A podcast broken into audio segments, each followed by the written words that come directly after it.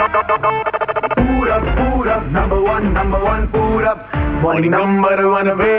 Hits तिरानवे point पाँच red FM पर वेलकम बैक। दस बज के अट्ठाईस मिनट घड़ी में मौसम के मजे ले रहे हैं। चलो खैर, एक चीज जो है मैं आपको कमाल की ये बता दूं कि देखो वुमेन्स डे जो है वो आने वाला है, इसीलिए आज मैं आपको बताऊंगा मिसेज लालदेनपुई के बारे में लालदेनपुई के बारे में जो कि एक हॉकर थी, और उनके हस्बैंड मिस्टर लालथन संगा जो कि एक जो है लाइनमैन है।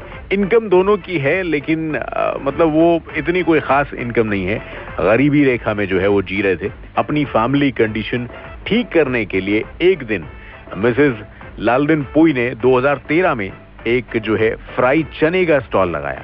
पैसे की कमी की वजह से उन्होंने जो है एक कंपनी से एक प्राइवेट लिमिटेड कंपनी से पंद्रह हजार का लोन लिया, और कुछ टाइम के बाद फिर से उन्होंने जो है आ, वो लोन दोबारा लिया, और आज उनके प्रोडक्ट्स पंद्रह लोकल रिटेलर्स को सप्लाई होते हैं। सोचो जरा, छोटे छोटे दो लोन उनके लिए बहुत बड़ी जो है वो रकम थी, लेकिन इस छोटी सी रकम से, लोन से ली गई रकम से आज वो इतना कमाल कर रही हैं कि तकरीबन जो है वो पंद्रह लोकल रिटेलर्स को जो है अपने प्रोडक्ट सप्लाई कर रही हैं, और अच्छा खासा पैसा जो है वो भी कमा रही है, और उन पैसों से अपने बच्चों को अच्छे स्कूल में भेज सकती हैं।